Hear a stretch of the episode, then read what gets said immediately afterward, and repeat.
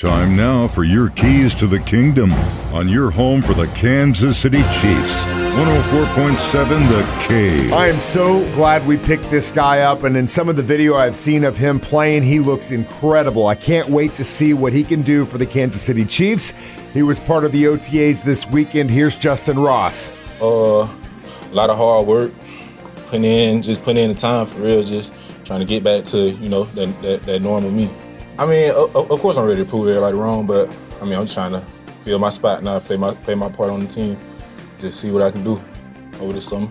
Just you know ha- having you know Pat Mahomes, great quarterback, Andy Reid, great coach, and then good, good receiver group. It's, It, it feel like a family. I only been here for like a day, but like they, they treat me like family, so made a good choice. Those are your keys to the kingdom. Brought to you by Dr. Mark Melson, the doc that rocks. Now at Springview Dental Care and your home for the Kansas City Chiefs, 104.7 The Cave.